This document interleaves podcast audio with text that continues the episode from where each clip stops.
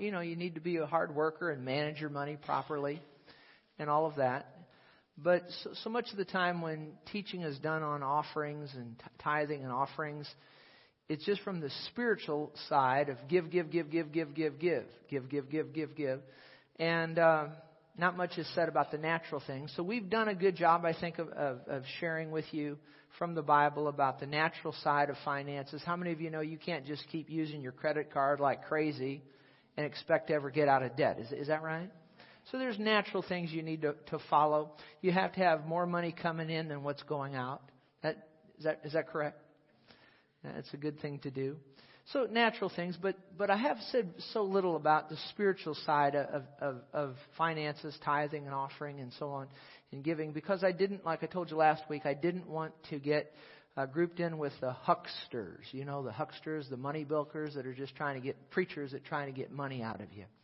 And uh, like I said last week, this church is out of debt. We've been out of debt for years. This church is in excellent financial shape.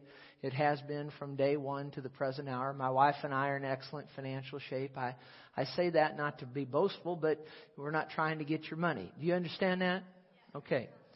So I want to be sure you understand that. Now, so as we go along here over the next couple of weeks, we're going to be looking at the supernatural side of, of, uh, uh, of you know, money and, and tithing and giving offerings. And uh, we're looking at this through the lens of the New Testament, not the lens of the Old Testament. Uh, so many times when, when preachers start talking about tithes and offerings, they go right to the Old Testament. And uh, much we can learn from the Old Testament, but we need to do this through the eyes of the or the lens of the New Testament because that's where we're living in new new covenant days. New, you understand that? So we will refer at times to the Old Testament, but for the most part, we're going to look at this and have been looking at this through the lens of the New Testament. Now, uh, last week we had talked about, you know, uh, how we need to give our tithes and offerings. The attitude of our heart as we as we give, we need to be willing. We need to not give grudgingly. That, remember talking about that?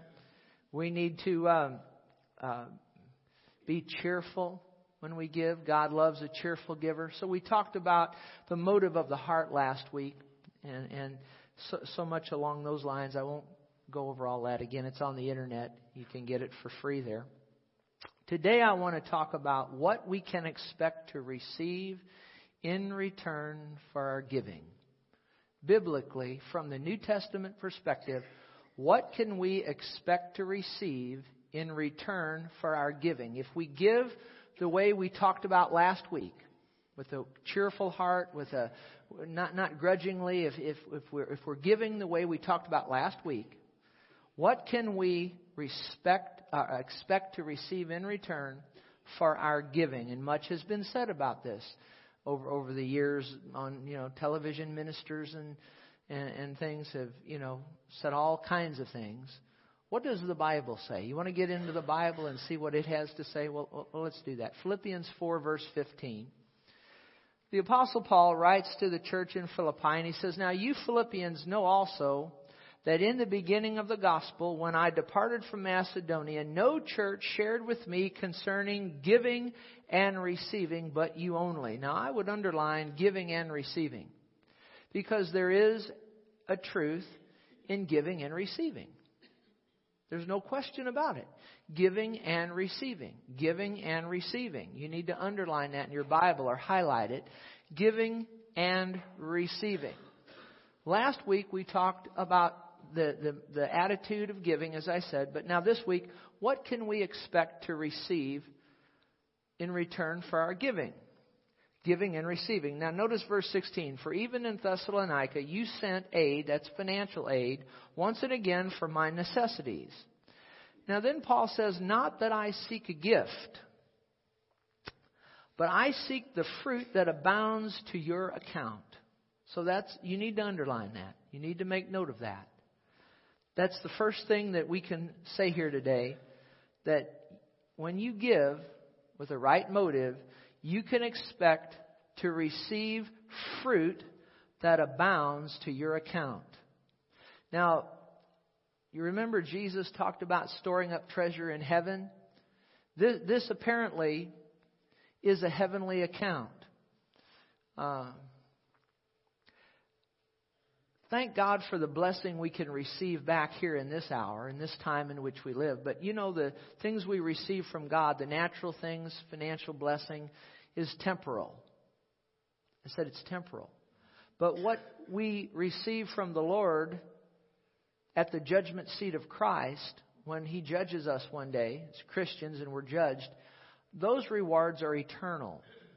And I'm convinced that as we give of our finances down here,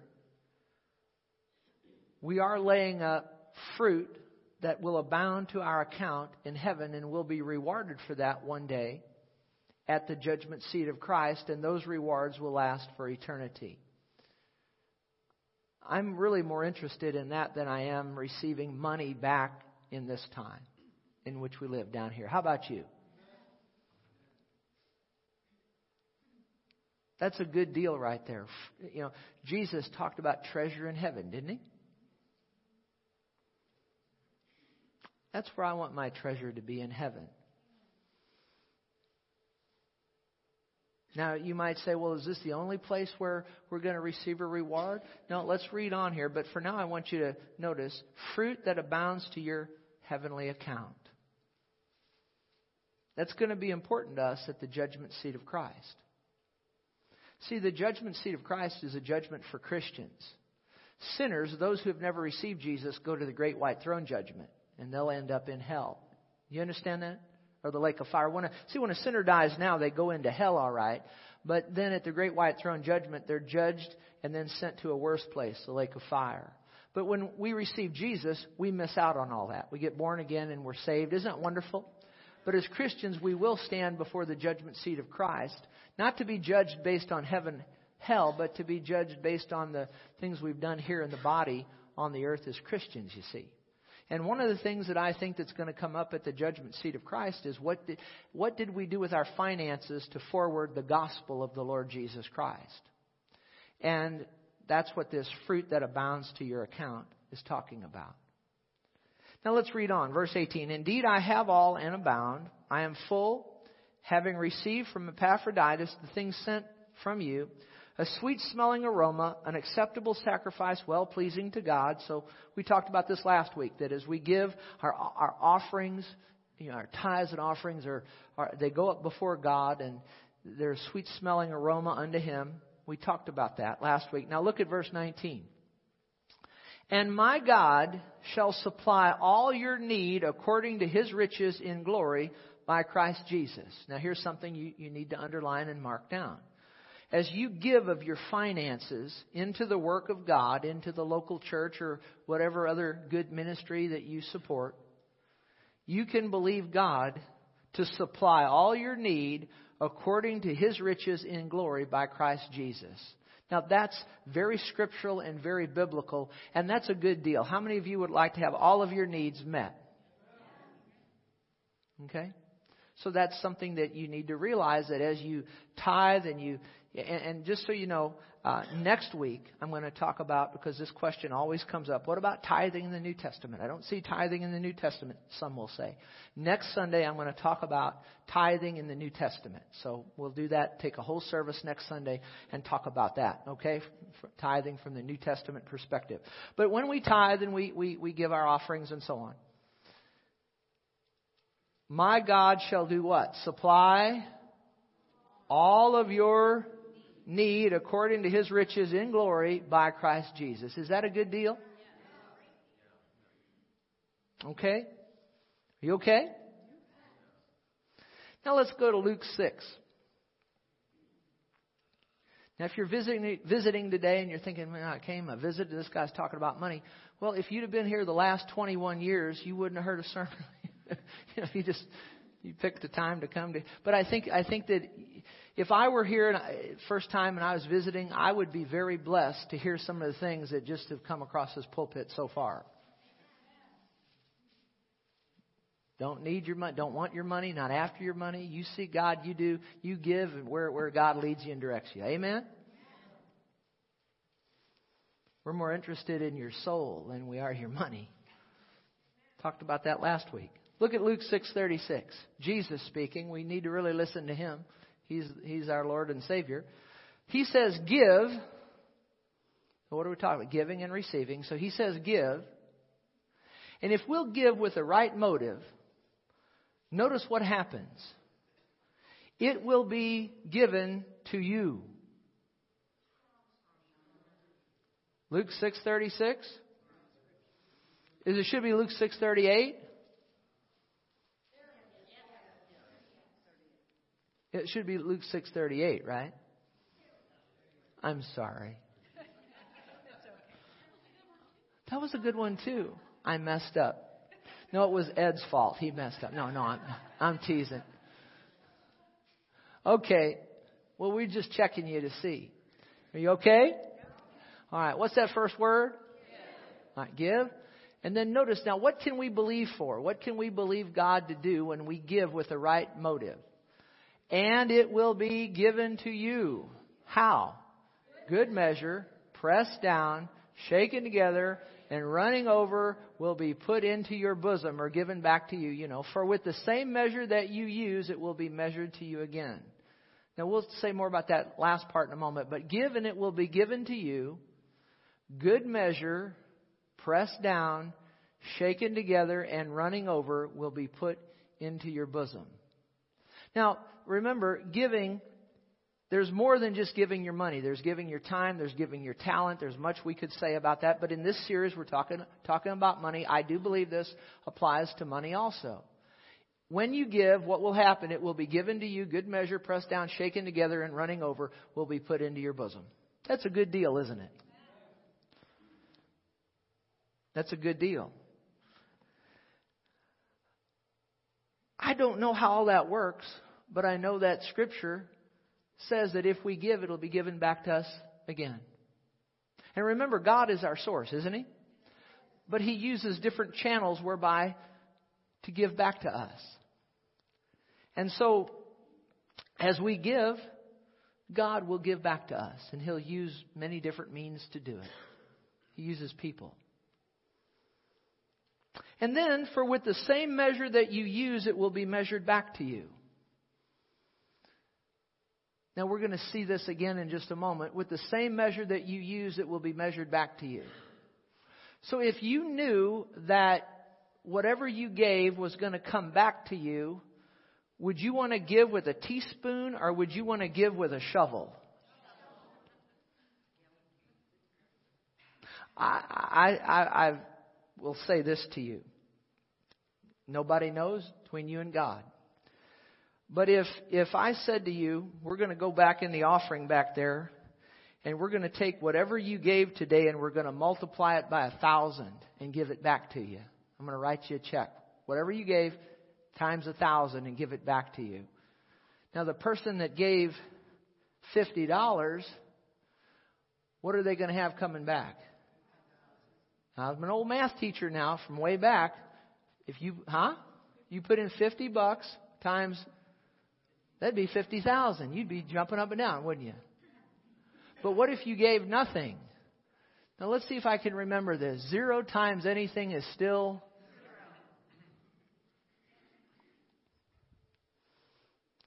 I will say this, and I don't say this to offend anybody, but it's, it's Bible. When you come to the house of God and you don't bring an offering, it's insulting to the Lord. You still love me? It's the truth.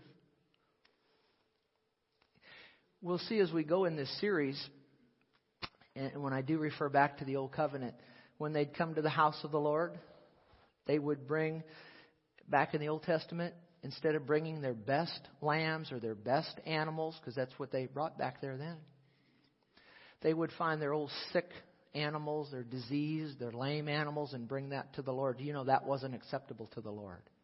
It was very insulting to him. Think about it. Jesus, as I read the Bible, he bled and died for us on the cross, didn't he?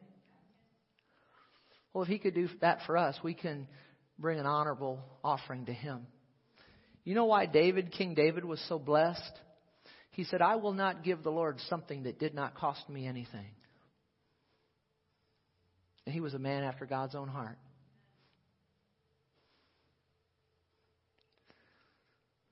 This is serious stuff. Serious business. Look at Proverbs 19:17. I'm just trying to get you to see that when we give, there is a receiving end to it. There really is. We just need to be sure that we are properly handling the receiving end of it as you know and that I'm not promising you things that are out beyond the Bible. Many preachers promise you things that are out beyond the Bible just to get you to give more, you see. And that's not good. Notice what this says, Proverbs 19:17 says, "He who has pity on the poor, it's a good thing to help the poor, isn't it? When you help the poor, when you give money to the poor, now I didn't say give money to the lazy. God's not into giving money to the lazy. He's into giving money to the poor. When you give money to the poor, what are you doing? You're lending to the Lord, and He will pay back what He has given. That's a good deal, isn't it? You see, now how, how is He going to pay it back? I, he uses people. I don't know how, you know, He uses people, but I know that that's what the Scripture says. That there is giving and receiving, okay? Now notice in 2 Corinthians 9 verse 6, Remember, we, we mentioned this last week. The Apostle Paul was talking about an offering that he was receiving for the believers in Jerusalem. And Paul often likened giving finances to, or he, he, let me say it this way. He didn't often do this. He did liken giving finances to planting seed in the ground. Okay? He didn't do it often, but he, he did it here in 2 Corinthians. He likened giving money to planting seed in the ground. Okay? Now look at 2 Corinthians 9 verse 6. But this I say, he who sows sparingly will also reap sparingly. And he who sows bountifully will also reap bountifully. Didn't Jesus say, by whatever measure you meet, it'll be meted back unto you again. In other words, if you give with a teaspoon, that's how it's going to come back in teaspoons. If you give with a shovel, it's going to come back shovels full. If you give with a dump truck, it's going to come back with a dump truck. Is that right? So if you sow sparingly, you'll reap sparingly. And if you sow bountifully, you'll what? Reap bountifully. I mean, if you went out and you, you planted just a few seeds in the ground, you're not going to get a great big harvest, are you? But if you plant a whole bunch of seeds, you can expect a big harvest, correct? Okay? Now then, notice here, verse, so, so, so what do we learn here from verse 6? He who sows sparingly will reap sparingly, but if you sow bountifully, you can believe God to what? Reap bountifully. Now look here at uh, 2 Corinthians 9 verse 8. And God is able to make all grace abound toward you. That you, now get ready with your highlighter or your marker here, that you always having all sufficiency in all things may have an abundance for every good work. Now that's something you can believe God for as you give with a right heart like these folks had given towards this offering, you know, that was going to Jerusalem. Notice what Paul says in verse 8 that you always having all sufficiency in all things may have an abundance for every good work. Now that's a good deal, isn't it? You can believe God for that. That's something scriptural. You, it's solid. You can believe God for that. Let's read this in the New Living Translation, 2 Corinthians 9 8. Let's read it in the New Living Translation. And God will generously provide all you need. Now again, this doesn't apply to you if you haven't given. See, so many people want to apply scriptures to themselves and grab scriptures that they don't belong to, to them, you see. This only applies to you if you've given with a good and a right heart. What happens? God will generously provide all you need. That's a good deal, friends. That's a good deal. There's no hype up here. I'm not trying to hype you. Now, if you give, you know, we're going to give you the moon with a fence around it, you know. I, uh, that's, I think providing all you need, that's a good deal. Then you will always have everything you need and plenty left over to share with others. Notice to share with others. That's the heart of God that you give and then it comes back unto you. You're blessed, your needs are met, and then you can be a blessing to others.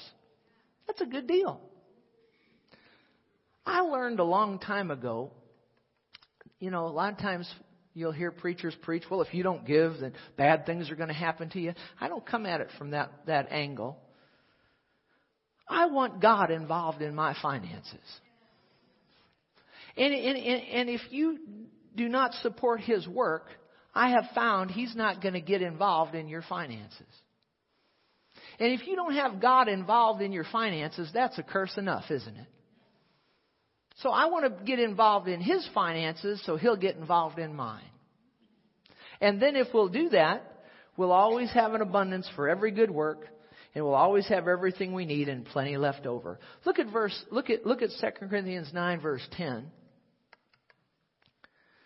Now now may he who supplies seed to the sower and bread for food supply and what? Multiply the seed you have sown. Do you have to sow the seed? Yeah, you have to, you know, you have to give of your finances to the work of God. And if you do that, then God will multiply that seed sown and increase the fruits of your righteousness. That's a good deal, isn't it? I know about you, but I want to be involved in giving into the offerings of God. Multiply the seed you have sown. Now, notice here in verse 11, New Living Translation, here's some other things you can believe for as you give. Verse 11, yes, you will be enriched in every way so that you can always be generous. And when we take your gifts to those who need them, he was take this, he was taking this offering to those in Jerusalem, they will thank God. Think about that as you give, as others receive your offering, they're going to give thanks unto God. That's a reward, isn't it? I think so. And then in verse 12 he says, So two good things will result from this ministry of giving. Notice, two good things will result. The needs of the believers in Jerusalem will be met. That's a reward, isn't it? Just in your heart knowing, didn't Jesus say it's more blessed to give than to receive? I've given to people some things over the years, and the, the blessing for me was when I handed, handed them the money or whatever it was, just to see the look on their face. That was just a blessing.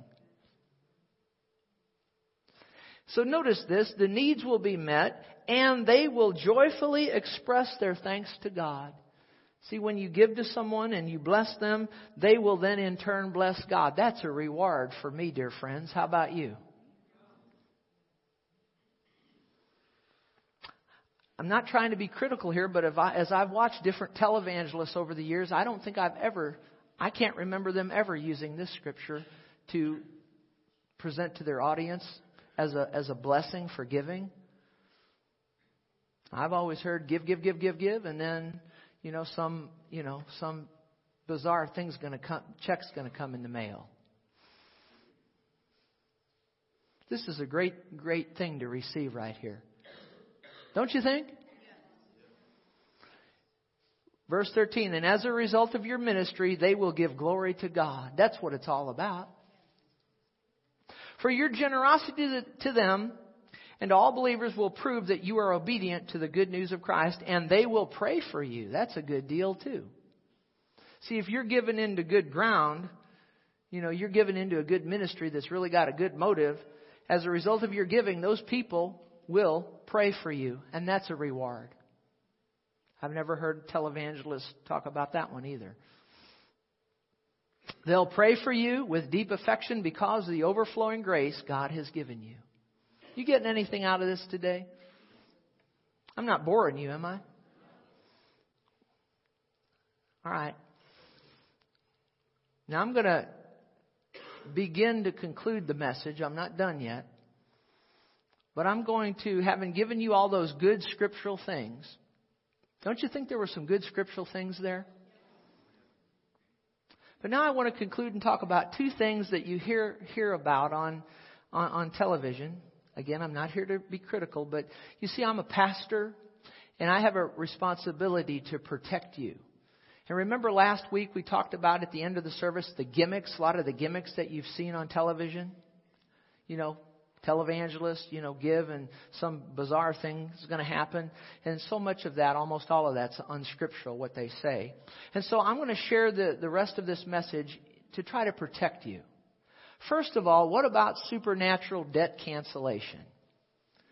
Supernatural debt cancellation. I heard one minister say just recently, he said, you know, some of my partners, their, their uh, mortgages have just disappeared from the bank.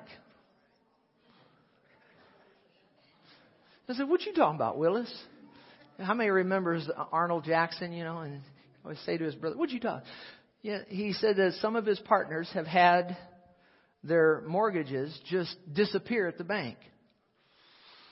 And I'm thinking, I asked Diane, I said, do you think that, that you know, what do you think about that? Uh-uh. uh-uh. now, I believe that God could speak to somebody and have them pay your mortgage off. I believe that. That could happen. But just for it to disappear, and did you notice my partners? What does that imply? If you're a partner of that ministry, your mortgage could just disappear. I don't believe that, dear friends. I said, I just don't believe that. I believe somebody could pay your mortgage off. Huh? But just disappear? What's the implication there that if you partner with that ministry, your mortgage or the bills you've run up or whatever the case could just disappear? I, I, I don't believe that. What about supernatural debt cancellation in the Bible? There is no such doctrine in the Bible. Now, as I look back at the Old Testament, I saw that every seven years, when an Israelite loaned money to another Israelite, every seven years the debts were canceled. They couldn't charge interest on it. But that's not supernatural. That was something that was set up by God. It's supernatural in that way, but it's not, the thing doesn't just disappear magically. It was, it was, it was something that they had set up. There was a year of Jubilee. Have you ever heard the year of Jubilee? Every 50 years, the debts were canceled, but it, you know, it was something that was set up. Everyone was expecting, and there was reasons for that that God put in, into place, but it wasn't just poof, disappear in that way. Jesus mentioned the forgiveness of a large debt in a parable, but the emphasis when he gave that parable was, was not the wiping out of the debt, it was on being a forgiver. But yet people will take these different things and try to convince you that if you'll give into this church or you'll give into this special offering that magically, you know, your, your, your debts will all poof, be gone.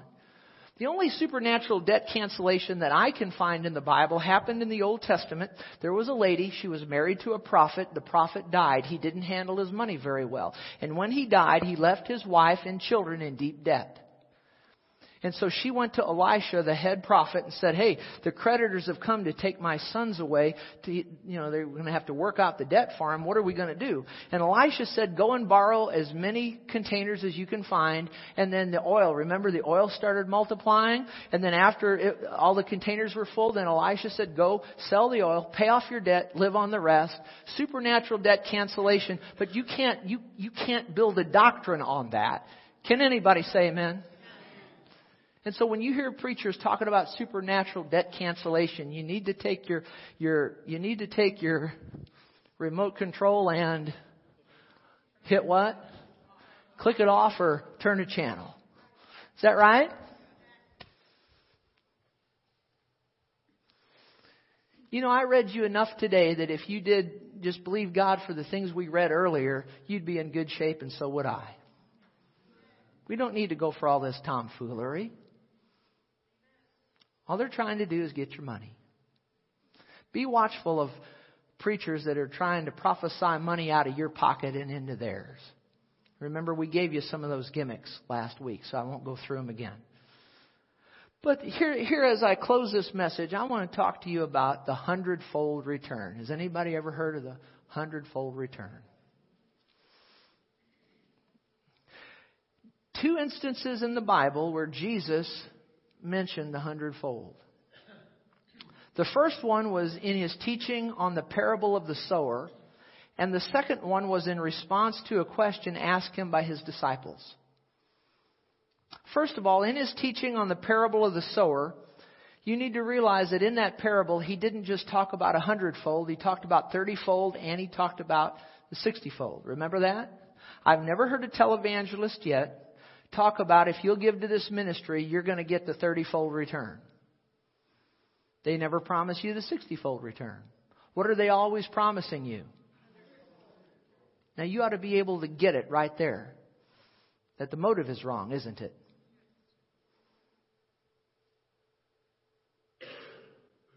And when you look at this parable, it's called the parable of the sower. Amounts of money given are not observed in the parable. The blessing is the producing of fruit, not necessarily the receiving of money. The fruit is produced as a result of what one does overall with the Word of God in every area of your life, which would, of course, include money but not be limited to it. So the parable of the sower, where Jesus talks about, you know, 30, 60, 100 fold. You can't, you can't, you can't give money and expect to receive a hundredfold based on that parable. Do you understand? But now, here's the one that I want you to turn to. Go to Matthew 19. Concerning Jesus' answer to his disciples' question. And Jesus talks about the hundredfold return. And this is where most preachers will go to to try to get your money. Again, do you all know I'm not being critical against anyone? I'm just trying. Listen, my heart, if you don't know me, I, my heart is to protect you from scams. I'm just trying to protect you. What about this hundredfold return? Is it, is it scriptural? If I give a dollar, can I believe God for a hundred back? If I give a hundred, can I believe for a hundred times that back? Well, let's see. Jesus had just dealt with a rich young ruler. This young man comes to him. He's very rich, and Jesus said, Sell what you have, give to the poor. Take up your cross, follow me, you'll have treasure in heaven. Remember, the rich young ruler went away from him. Remember that? He was grieved at Jesus saying because he had great possessions, but really the great possessions had this rich young ruler. He couldn't turn loose of his money. The money had control of him. So this guy has just walked off. Matthew 19.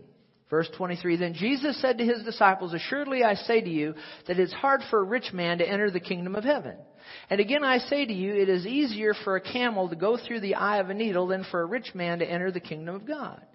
His disciples heard it, they were astonished, saying, Who then can be saved? See, there's nothing wrong with being rich. It's wrong when money has you. You look at the Old Testament, God made people rich. He made a lot of them rich. Do you understand that? Abraham was one of the richest men, and we see in the Bible he made heaven. So it's not, God wants you to be blessed financially. He doesn't want you to be in poverty. He just doesn't want money to have you. So notice verse 25, his disciples heard it. They were greatly astonished, saying, Who then can be saved? Jesus looked at them and said to them, With men this is impossible, but with God all things are possible. Then Peter answered and said to him, See, we have left all. You need to underline that. It's very key. We have left all. Did it say that Peter had just given an offering? No. What did it say? He has what? Left. So did he just give a one-time offering? Did he just give a regular offering like weekly? No. What did he do? He what? Real loud say left all. He left all and followed you. Jesus, we've left all and followed you. Therefore, what shall we have? And Jesus said to them, Assuredly I say to you that in the regeneration, you ought to underline that too. That means at the resurrection. When the Son of Man sits on the throne of his glory, you who have followed me will also sit on twelve thrones judging the twelve tribes of Israel. And everyone who has, what's that next word? Left houses or brothers or sisters or father or mother or wife now you'll need to know that in the original text, wife is not there. It's just not in the original. Or children or lands for my name's sake shall receive what? A hundred times as much or a hundredfold. Now you study that word out and do a study on it. It was a figure of speech which if you go to Vine's dictionary on New, uh, New Testament words, this is best translated many times more. Real loud say many times more. It's like if I said, you know, so and so just blessed my socks off. That's a figure of speech, isn't it? Does it mean that my socks really came flying off my feet? Shall receive a hundredfold, or we could say many times more, and inherit eternal life. You need to realize the blessing here comes by sacrificial leaving, not necessarily by giving of finances. Did you see that? You see, you have to take the hundredfold into context. It doesn't have anything to do with tithing or giving. It has to do with you've walked away from everything. And then he says a hundredfold, but but it's a figure of speech. He's really say say this, say many times more. That's what he's talking about. Now, that's Matthew's account. Real quick, go to Mark's account, because remember Matthew gave an account of this story. Mark and Luke. John didn't, didn't talk about this, so let's go and look at Mark's account, Mark 10:23. Come on, I'm just trying to protect you now. Mark 10:23 then Jesus looked around and said to his disciples. So this is Mark's account. How hard is it for those who have riches to enter the kingdom of God? And the disciples were astonished at his words, but Jesus answered again and said to them, Children, how hard is it for those who, who, who what? trust. See, nothing wrong with having riches. It's wrong when you trust in them. For those who trust in riches to enter the kingdom of God. For it's easier for a camel to go through the eye of a needle than for a rich man to enter the kingdom of God. And they were greatly astonished, saying among themselves, Who then can be saved? But Jesus looked at them and said, With men it's impossible, but not with God, for with God all things are possible. Then Peter began to say to him, See, we have what? We what? Did he say we've tithed? Does he say we've given an offering? Did he say we gave into a special offering where the preacher was up on uh, in front of the television going, "Woo! There's some kind of a hundredfold anointing in here." No. No. We have what? Left all and followed you. So Jesus answered and said, "Surely, I, assuredly, I say to you, there is no one who has what." left houses or brothers or sisters or father or mother or wife. Wife's not in the original text. Aren't you glad that I don't have to leave you? Just thought I'd ask. Or children or lands, for my sake and the gospel's, who shall not receive a what? A what? Hundredfold, that's a figure of speech. Vine's, Dictionary of New Testament Words says this is best translated as many times more. Did you know many times more can be more than a hundred times in some instances? You know, there's some things that I've given on that I've received over the years. I've received more than a hundred times back than what I gave. You know, there are some things I've given that I don't see that I received anything on. But you know, what did we talk about earlier? There's treasure in heaven. And somebody might ask, well, how can you receive, you know, if I give, it, it, because the way they teach it, you give a dollar, you get a hundred back. But, you know, if, if, if I, if I leave my brother, how do I get a hundred brothers back? Figure of speech. Look, by serving the Lord and being a Christian and walking with God, you know, I have two natural brothers but I've got hundreds of spiritual brothers in the kingdom of God. You understand that? My wife and I, back in 19, we got married in 89 and we, we left everything. We left and moved to Oklahoma to attend Bible school. And all these years have come and gone. And you know, God has blessed us back, I'd say more than a hundred times.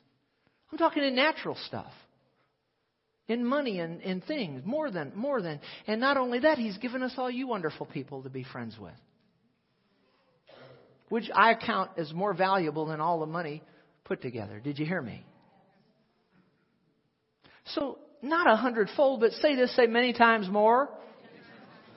And when? Now in this time. See? Now in this, we can expect to receive things in this time in which we live. We don't have to wait till we get to heaven for God to bless us. But the greater blessing comes in heaven. Houses, brothers, sisters, mothers, children, lands with persecutions. Don't forget that. When you start getting blessed, people's going to start criticizing you. Because I know they will. But you see, the people that criticize haven't, haven't given what you've given. They haven't done what you've done. But yet they want to criticize. I've noticed the biggest criticizers of we'll take Joyce Meyer. I have total respect for that ministry. Total respect. And you know, people want to criticize that woman, but when you've given as much money away as that woman has given to help unfortunate people, then you're, then you can criticize her. Until you've given tens of millions of dollars away, then you can criticize. Until then, I don't want to hear no criticism. Can anybody say amen? They've blessed this ministry tremendously financially. I never asked for a dime. They just, that was one of the avenues God used to help pay this building off. Isn't that wonderful? That ministry helps people. But see, nobody was criticizing her when her and Dave didn't have enough money to rent a hotel room and they were sitting in, sleeping overnight in a car. But they were, those people are the biggest givers I've ever seen. And God's blessed them. Now see people want to criticize them. Well, don't, you know, how come I haven't got blessed like her? Have you done, have you given what she's given? Yeah, but she's got all that money. No, she was given money when she didn't have two quarters to rub together. She was given what she had. See, you start where you are. People say, well, when I get a lot of money, I'll be a giver. No, Jesus said if you're not faithful in that which is least, you won't be faithful in that which is much. If you can't give off a dime off a dollar, you're never going to be able to give a hundred off of a thousand. Did you hear me? Or a hundred thousand off a million. You understand that? Are you okay? And in the age to come, eternal life. Again, the blessing comes by sacrificial leaving, not necessarily by giving of finances. And then the last one, and then I've got an interesting little slide thing I want you to look at, and then we'll close. Look at Luke 18:24. I think you'll be interested in this little slide thing I have coming up. But let's read this real quick, this last, last passage here. This is Luke's account. And when Jesus saw that he became very sorrowful, this is the rich young ruler, he said, How hard is it for those who have riches to enter the kingdom of God. This is Luke 18:24. Now verse 25. For it's easier for a camel to go through the eye of a needle than for a rich man to enter the kingdom of God. Why is that? Because money will distract you from the from the gospel. I've seen so many people, they're distracted. They'll never turn to Jesus because they got their eyes on their money. And those who heard it said, Who then can be saved? And he said, The things which are impossible with men are possible with God. Then Peter said, See, we have what? This is verse 28. We what? We've left all. Are you in, are you in verse 28? See, we have left all and followed you. They left all. See, that's what this applies to. You say, Pastor Terry, you mean the hundredfold doesn't apply to us? Not unless you've left all. Well, then what do I get for my giving? I just read you a list of things. Remember earlier, I just read you a list. If you got, if you got half of those blessings, what I read earlier, we'd all be blessed. Is that right? We got much to, to believe for. I'm just trying to protect you here. If you give into a certain offering that a televangelist has or into this church, no, it's not a hundredfold. It's say this, say many times more. Now, now look at this. And he said to them, Assuredly I say to you, verse 29, there is no one who has left house or parents or brothers or wife, again, wife not in the original text, or children for the sake of the kingdom of God, who shall not receive what? Now here, the, this, Luke's account receives what? Many times more. See, that's the way it needs to be translated. In this present time and in the age to come, eternal life. See, it's not a hundredfold. It's many times more. Some cases that can be more than a hundred, as I said. And uh, you need you need to realize that. You need to realize that. If you've left all. Does it did that help anybody? And besides all that, see this this hundredfold, or this it's many times more, not hundredfold, many times more. It comes by sacrificial leaving. As I'm, I'm hammering this home to you, I want you to get it, not just by giving money.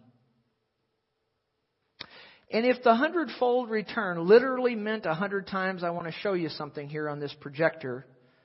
That if it meant a hundred times, eventually the economy would be exhausted. Here, let me show you. Let's just say that I gave a thousand dollars. And let's say I gave it willingly, not grudgingly. I gave it in faith, believing God. And I gave it. Let's just say the hundredfold return was, was, was, was, was biblical. Okay. I give a thousand.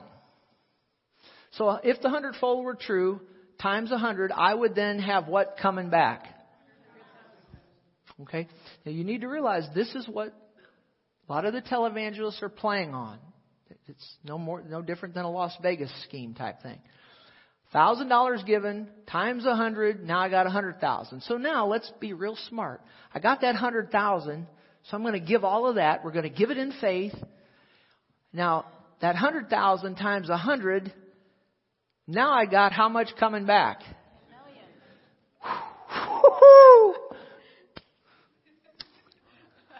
Ten million. So let's don't stop now. Let's go for it. Are you all getting anything? Am I boring you? All right, let's go for it. Let's roll. Let's roll it. So 10 million times a hundred. Now we're going to get back one. It's a with a B, right? Okay. Are you, shall we go for more? Let's give that all again and believe God. Now, now then we have a billion times a hundred. Now we're going to get a hundred, a hundred billion. Hundred, how many like to have a hundred billion?